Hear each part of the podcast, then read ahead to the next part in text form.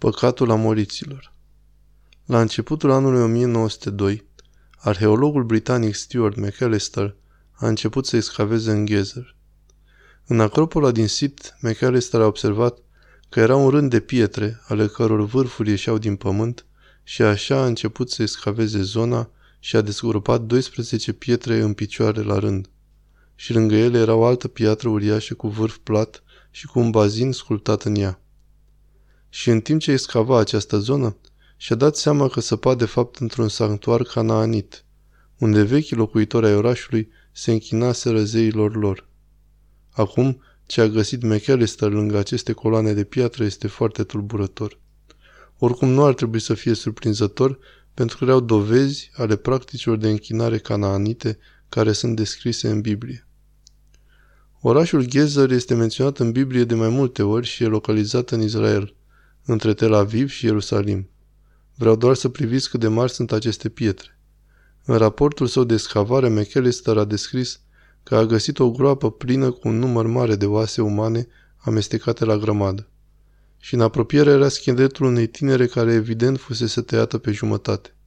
Împreună cu acesta s-au găsit și craniile altor două fete care fuseseră decapitate și asta se poate determina din urmele tăieturilor făcute prin vertebre. Și apoi McAllister spune că peste tot în jurul coloanelor, pietrele în picioare, a descoperit schelete de copii mici. Acestea au fost depuse în recipiente mari, iar scheletele aveau urme de foc. A început să găsească peste tot aici, în jurul bazei acestor coloane, vase închise care conțineau prunci umani arși. Și asta e din raportul lui de escavare. Puteți vedea rămășițele scheletului unui prunc ars înăuntru unui vas, îngropat ritualic, nu îngropat pur și simplu. Cum se îngropau ritualic?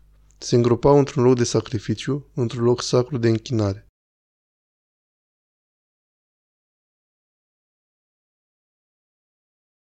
Așadar, în raportul său de escavare, McAllister a făcut o schemă a locului de închinare din perspectiva privirii de sus în jos și apoi pe această schemă a marcat cu litera J toate locurile unde a găsit îngropate vase cu prunci arși, ca jertfe. Vedeți toți acești J? Vase îngropate cu oase de prunci. Cu oase de prunci arși. Aceasta este o fată de 6-7 ani care a fost tăiată pe jumătate. Îți poți da seama când sunt tăiați pe jumătate pentru că e o urmă de tăietură chiar prin vertebre, chiar prin oase. Sub zona aceasta, McAllister a descoperit o peșteră, iar când echipa sa a curățat-o, s-a găsit o piatră plată în centrul peșterii. Erau încă întinse pe ea rămășițele scheletului unui copilaș uman. Știu că acest lucru e tulburător și că nu vă dă o stare bună, dar fie vreți să știți ce se găsește de fapt în pământ, fie nu. Și e important să știm ce se află de fapt în pământ. Deci pentru McAllister a fost ca și când escava la locul unei crime. Ce s-a întâmplat aici? Ce se întâmpla? Și deși avea evidența, tot trebuia să o interpreteze. Și ce a folosit McAllister pentru a interpreta ce a găsit în pământ a fost Biblia. Numeri, capitolul 13, versetul 29, spune că amoriții au trăit în țara cu dealul Canaan. Deoarece Gezer era localizat în țara cu dealul Canaan, el a interpretat că e un oraș al amoriților.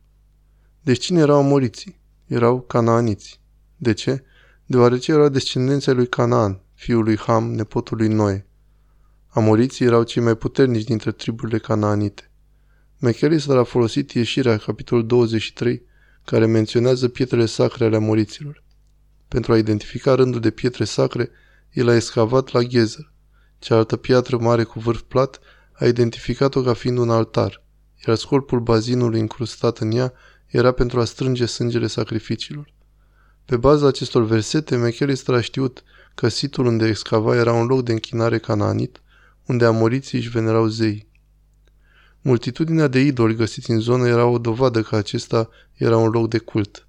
Printre mulți idoli găsiți era și un șarpe de bronz, reprezentându-l pe Moloch, regele zeilor amoriți. Vă amintiți că ați citit despre Moloch în Biblie? Așa este reprezentat, un șarpe. Cine credeți că este șarpele care făcea pe canaanit să-și sacrifice proprii copii? În Deuteronom, capitolul 12, versetul 31, Domnul spune israeliților, să nu-i faci așa Domnului Dumnezeului tău, căci urăciunile pe care Domnul le-a urât, pe acelea le-au făcut ele Dumnezeilor lor, că chiar și pe fiilor și pe fiicele lor le-au ars cu foc Dumnezeilor lor. Folosind acest verset și altele similare, McAllister a etichetat fotografia cu rămășițele pruncului uman ars ca prunc sacrificat îngropat într-un vas. Rămășițele umane tăiate le-a interpretat de asemenea drept dovezi pentru sacrificiile de copii. Care era crima? Sacrificii de copii. Care erau dovezile? Rămășițele copiilor sacrificați. Gândiți-vă, ce altă explicație ar putea fi pentru prunci arși în vase în jurul coloanelor de piatră? Este important să subliniem că McAllister nu interpreta aceste descoperiri într-un mod bizar. Și ceilalți arheologi care au săpat în orașe cananite au găsit rămășițe similare și le interpretau la fel. Ca să dau un scurt exemplu, Kathleen Canyon excava în anii 1950 în orașul amorit Ierihon și în cartea ei Săpând în Ierihon a scris Este o sugestie neplăcută de sacrificii de prunci. Alături de un loc de îngropare pentru prunci era o colecție de cranii de prunci cu vertebrele gâtului atașate, arătând că le-au fost tăiate capetele, nu doar coletate din morminte. Așadar, McAllister a adunat dovezile găsite despre sacrificiile de copii și a scris despre ele într-un capitol pe care l-a numit Nelegiuirea amoriților. Este interesant cum pe vremea aceea McAllister merge un pas mai departe și folosește Biblia nu doar pentru a interpreta dovezile găsite în pământ, ci și teologic pentru a identifica. Asta este dovadă pentru nelegiuire. Asta este dovadă pentru păcat. De ce a numit McAllister sacrificiul de copii ca fiind păcat? Pentru că Biblia îl numea păcat. De ce e păcat? Pentru că Dumnezeu urăște această practică și este împotriva legii lui. Când Dumnezeu a dat legea sa poporului său Israel, era împotriva legii să-și sacrifice copiii. În Levitic, capitolul 18, versetul 21, Dumnezeu poruncește poporului lui Israel să nu dai pe niciunul din copiii tăi să fie jertfiți lui Moloch.